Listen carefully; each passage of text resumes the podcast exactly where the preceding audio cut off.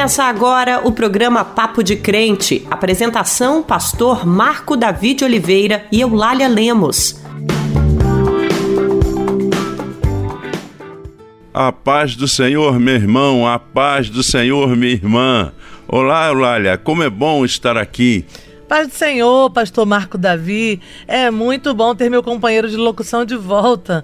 Como foi a viagem para os Estados Unidos, pastor? Então, Alária, foi incrível conhecer a igreja pastoreada por Martin Luther King e poder ouvir dos irmãos americanos sua história de luta e resistência contra o racismo e a favor dos direitos civis. Qualquer dia eu vou compartilhar com todos os ouvintes os detalhes de tudo o que eu pude aprender durante a viagem. Mas para isso, acho que vamos precisar de um programa inteiro. É verdade. No programa de hoje, vamos conversar sobre as emoções e os impactos que elas podem causar em nossa saúde física e mental. Temos percebido que muitos de nossos irmãos e irmãs estão adoecidos emocionalmente, alguns com alteração do humor síndromes, transtornos, outros estão em sua saúde física afetada, apresentando bem mais jovem, um quadro de hipertensão, diabetes, entre outras doenças. Sim, pastor Marco. Doenças físicas que em muitos casos estão relacionadas com as questões emocionais. É muito provável que você e os nossos ouvintes já tenham ouvido falar naquele ditado popular que diz: mente sã corpo são. Por diversas vezes ao longo de nossas vidas, a gente também repetiu aquela passagem bíblica em que o profeta Jeremias diz: Quero trazer à memória o que pode me dar esperança. Isso porque o profeta passou por momentos de muita tristeza, de angústia e certamente sabia que era preciso lembrar das boas experiências proporcionadas por Deus para que não adoecesse ou morresse de tristeza. Então, Lália, a nossa querida jornalista Fernanda Fonseca conversou com o pastor e psicanalista Neucir Valentim, que durante sua entrevista explicou quais os impactos das emoções em nossa vida vida e quais fenômenos podem ocorrer quando estão em desequilíbrio. Já o meu amigo pastor Ariovaldo Ramos vai trazer uma reflexão que nos dará orientações de como as personagens bíblicas lidaram com as suas questões emocionais. Ainda teremos louvores, oração, o giro de notícias e, é claro, o Dizem por aí. Queridos irmãos, queridas irmãs, vamos orar neste momento. Peço que você, onde estiver, se puder, pare um pouquinho, se não, fique sintonizado conosco, participando desse momento de oração.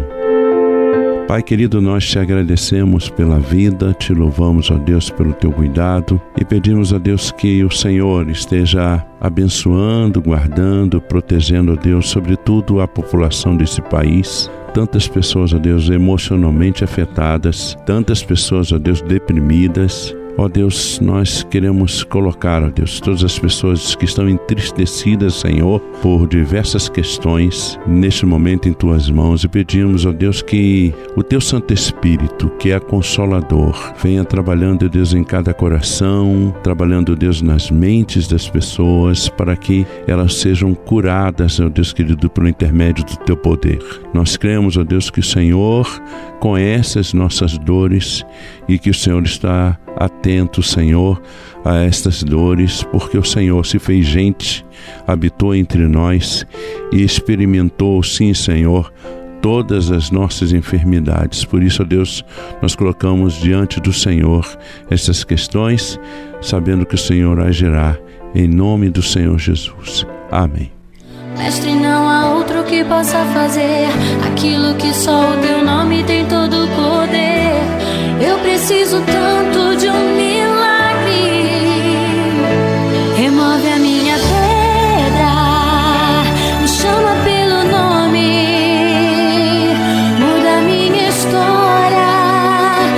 ressuscita os meus sonhos, transforma minha vida, me faz um milagre, me toca nessa hora, me chama para fora, ressuscita-me.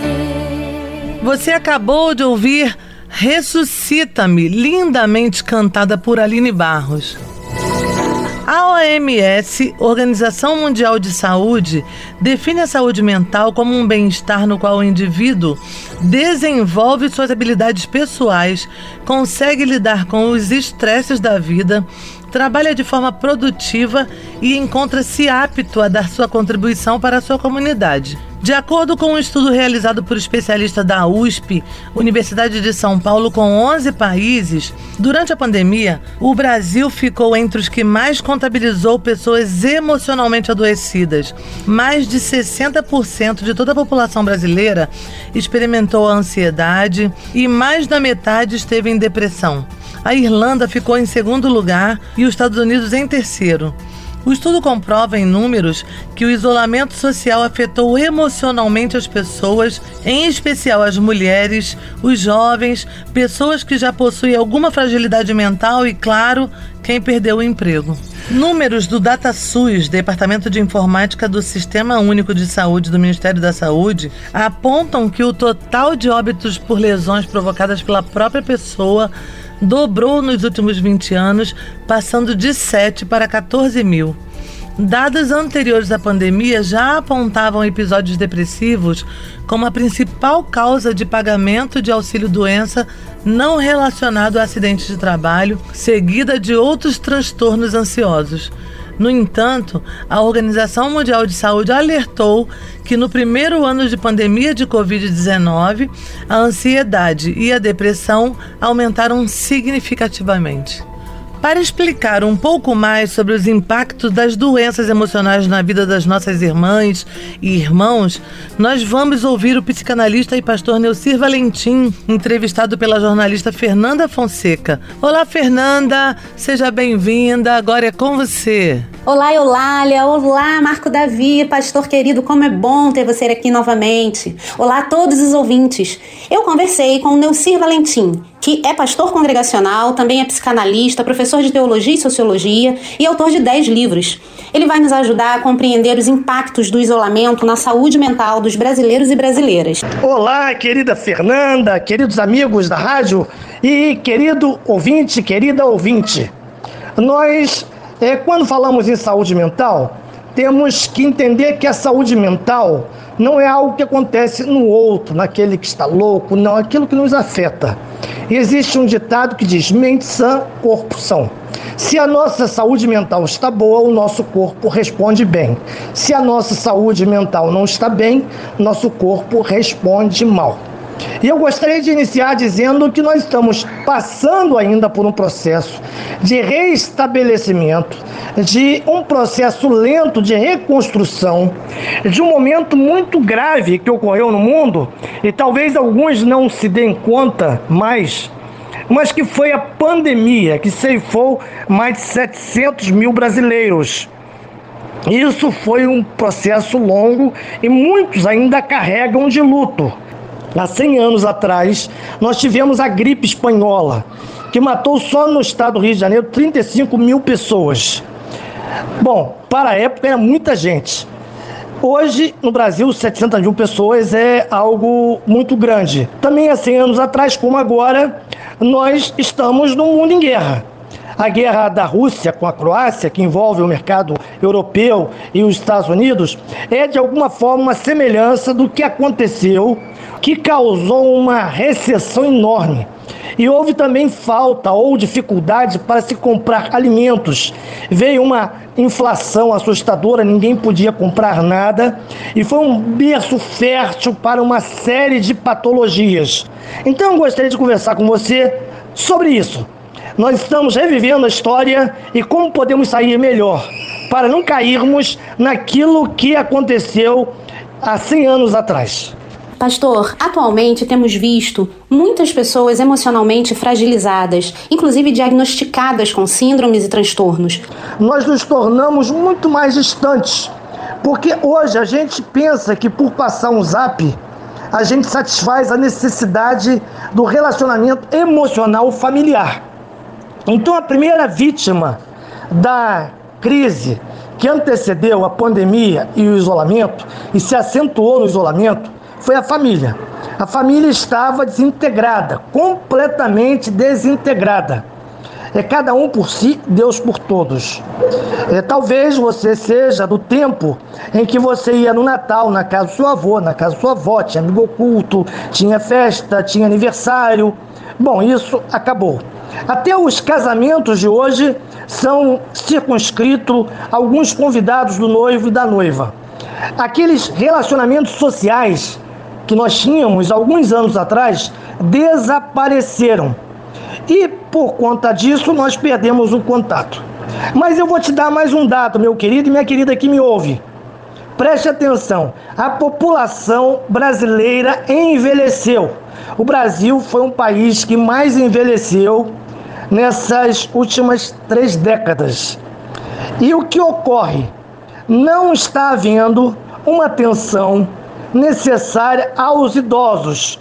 Os que foram vítimas do esquecimento dos filhos e netos no passado e na pandemia foram os mais renegados, porque quando a gente pensava em idoso, a gente dizia assim: bom, ele já está em estágio de risco, é paciente de risco, se morrer faz parte. Então o idoso se sentiu muito mais é, renegado ao desleixo social e familiar. Hoje nós temos no Brasil cerca de 35 milhões de pessoas idosas. E entrando nessa faixa dos 60 anos, que já é considerado idoso, nós estamos caminhando a passos largos para um contingente imenso. E não há programa social, não há nenhum tipo de atividade coletiva, institucional para o idoso. O idoso está sofrendo é, o isolamento físico e o isolamento social e, sobretudo, o emocional. E com o isolamento emocional vem a depressão e vem transtornos de ansiedade. E a depressão, ela causa uma série de doenças, sobretudo para aqueles que têm algum tipo de doença pré-existente ou algum tipo de doença como essas comuns, é, como coronarianas, cardíacas, diabetes, enfim. Essas coisas se avolumaram de uma forma imensa.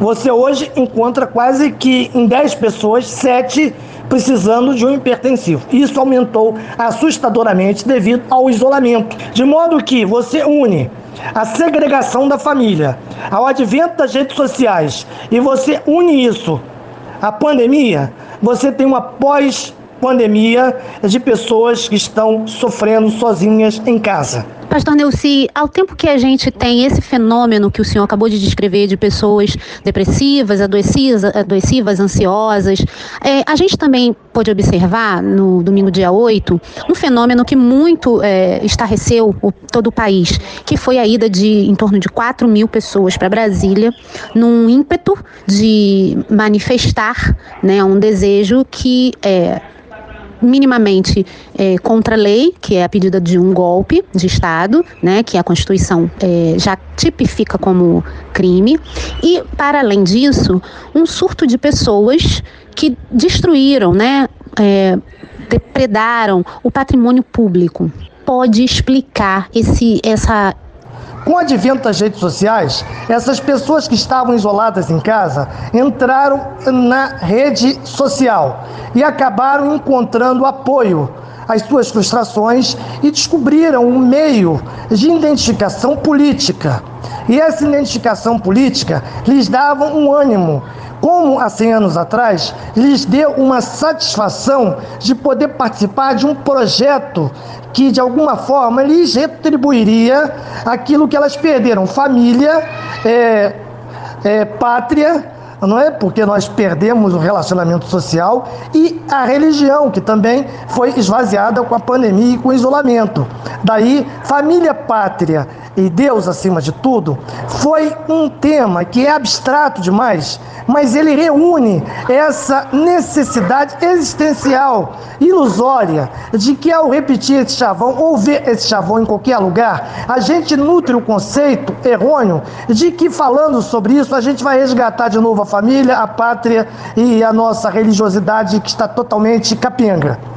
Então o que aconteceu? Quando eu conversava com alguém, quando eu ia para um acampamento idoso, isolado de todo mundo, chegando lá, eu criava uma comunidade. E essa comunidade, em certo ponto, ela gerava em mim e nos outros, em mim no sentido da pessoa, né, daquele que ia, gerava aquilo que a gente chama de dopamina, que é um hormônio de felicidade. Opa, estou aqui com um grupo que pensa comigo a mesma coisa.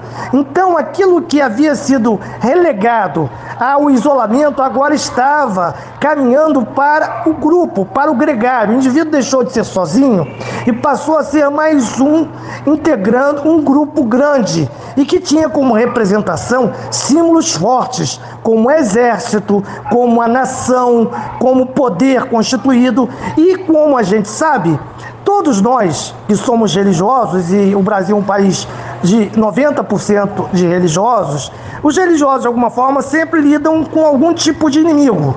No caso dos evangélicos, tem o diabo, mas tem outros inimigos também. Então, o que, que aconteceu, Fernanda e meus queridos ouvintes?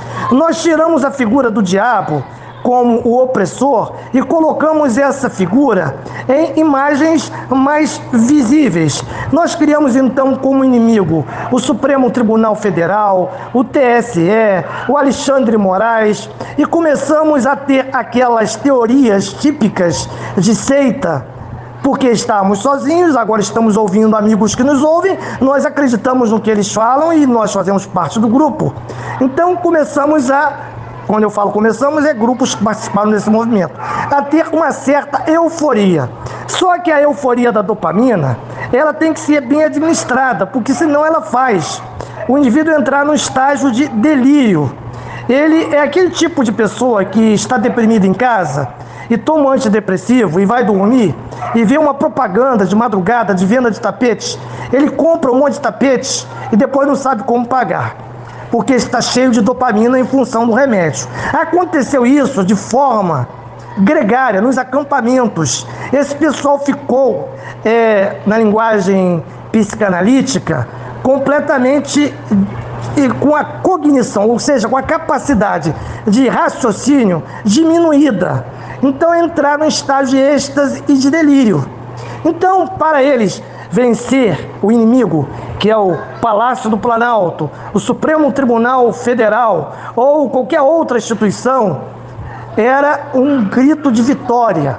Eu não sei se você viu uma cena em que vários indivíduos, boa parte religiosos, cantando um hino muito tradicional no meio evangélico. Os guerreiros se preparam para a grande luta. Era uma conquista.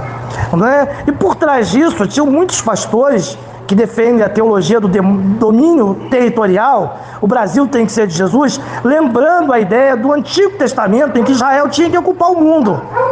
Coisa errada, porque hoje nós não vivemos naquele período. Mas isso foi em função da necessidade de grupo. Quando o indivíduo se viu novamente em grupo, ele então se tornou pertencente a uma instituição. Pastor Neucir, muito obrigada pela entrevista. E para encerrar, eu quero pedir suas considerações finais.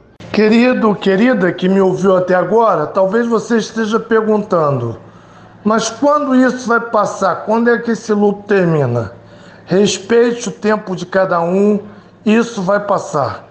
Cada um tem o seu tempo, a sua forma psicológica e a sua capacidade de sobreviver ao luto. Vai passar. Só não vai passar dos doentes esses precisarão de tratamento. Mas no mais, na grande maioria, vai passar e vai se extinguir. Se Deus quiser. oremos pelo Brasil. Oremos pelos nossos irmãos que ficaram afetados. Deus nos abençoe. Amém. O mundo é um oceano, minha carne é um furacão, minha vida é um barquinho, buscando direção, descansa em minha alma e acalma a tempestade que agita o meu coração. Acalma o meu coração,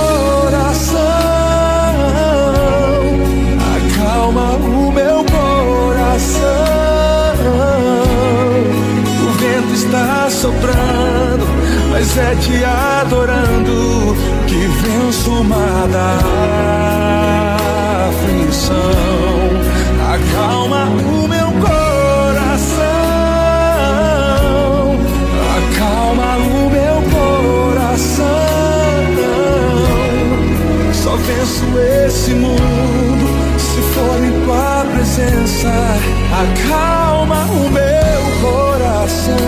Você acabou de ouvir Acalma o Meu Coração com o cantor Anderson Freire. Olá, pastor Eovaldo Ramos, a paz do Senhor, meu irmão. E então, pastor, quais são as recomendações bíblicas que o Senhor traz para a nossa reflexão de hoje? Paz do Senhor, Eulália, paz do Senhor, meu irmão, minha irmã. Hoje eu quero meditar com você em Filipenses capítulo 4, versículo 8, que diz o seguinte: Finalmente, irmãos, tudo que é verdadeiro, tudo que é respeitável, tudo que é justo, tudo que é puro, tudo que é amável, tudo que é de boa fama, se alguma virtude há e se algum louvor existe, seja isso o que ocupe o vosso pensamento. É, meu amado irmão, minha amada irmã, nós temos de ter uma mente sã, uma mente sadia, e uma mente sã e uma mente sadia começa com o que é que a gente cultiva no nosso pensamento, irmã. O que é que nós cultivamos nos nossos pensamentos, irmãos? O apóstolo Paulo falando aos irmãos em Filipos disse: tudo que é verdadeiro.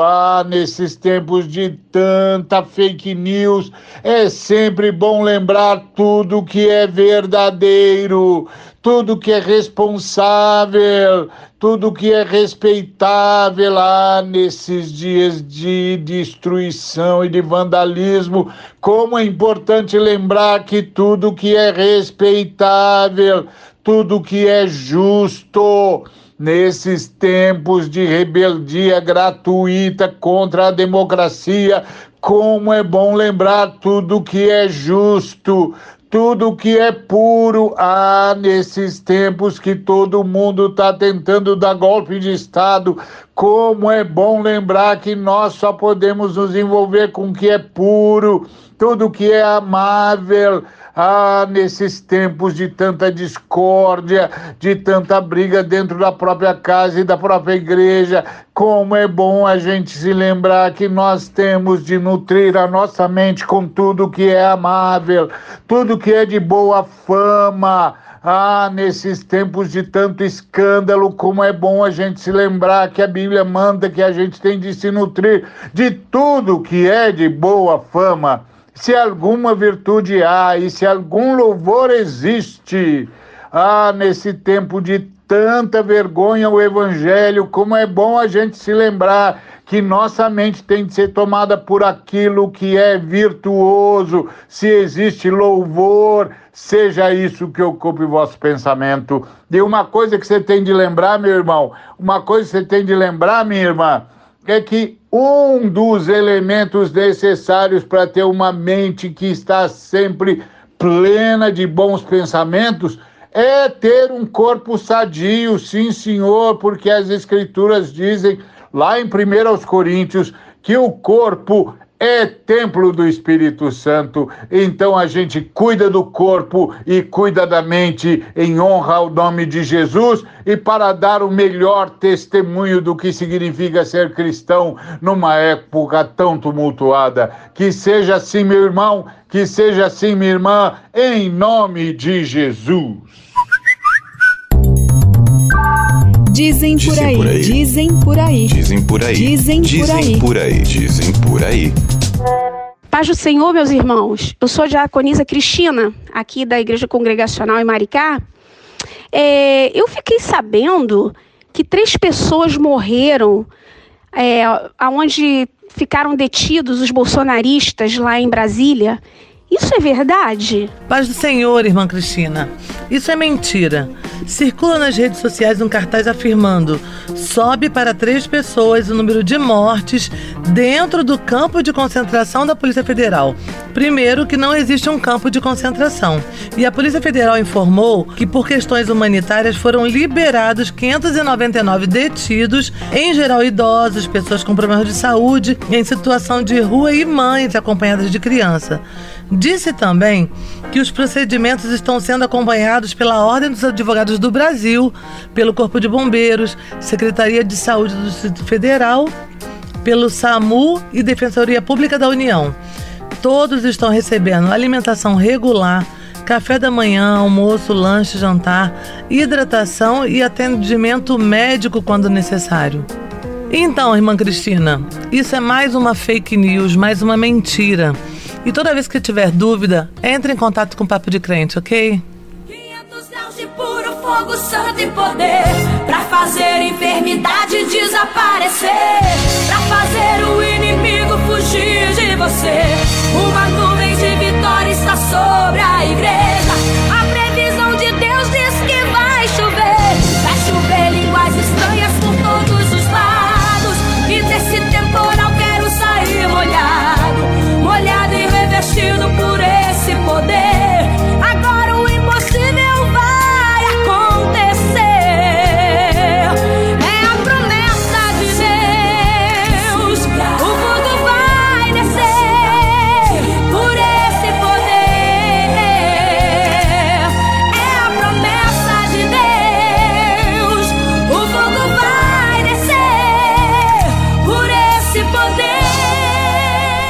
Você acabou de ouvir 500 Graus com a cantora Cassiane.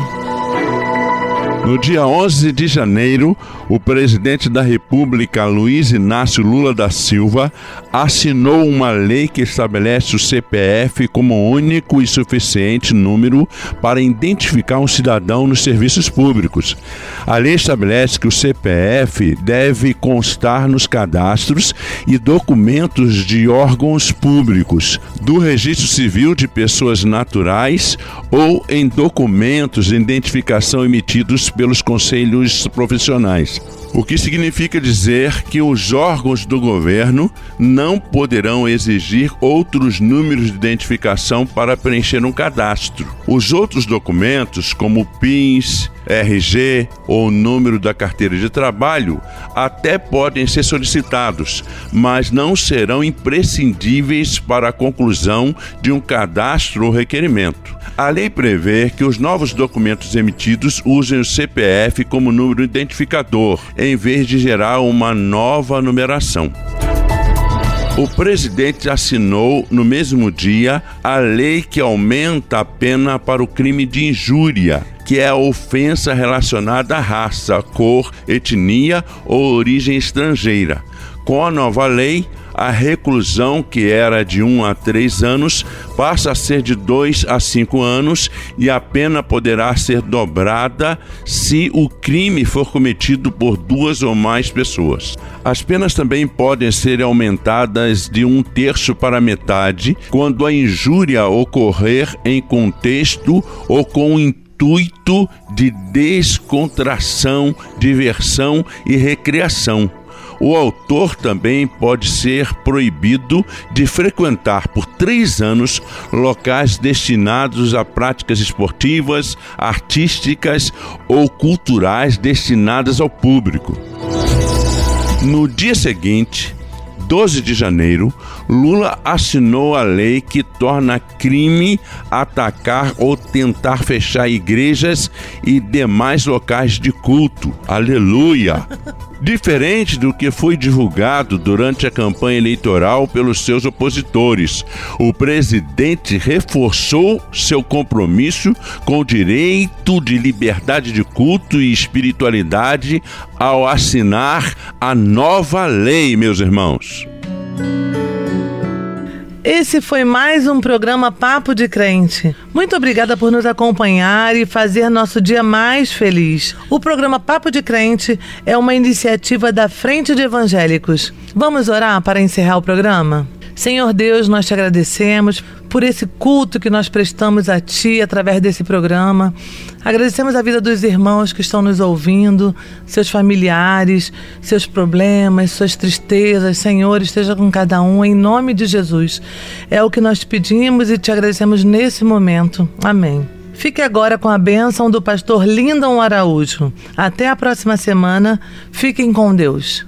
Que a graça do nosso Senhor e Salvador Jesus Cristo, o amor bondoso de Deus Pai, o consolo vivificador do Espírito Santo estejam sobre todos e todas, aqueles e aquelas que fazem parte do povo de Deus na face da terra, que partilham o seu reino em solidariedade, justiça e paz desde agora e para todo sempre. Amém. Você ouviu o programa Papo de Crente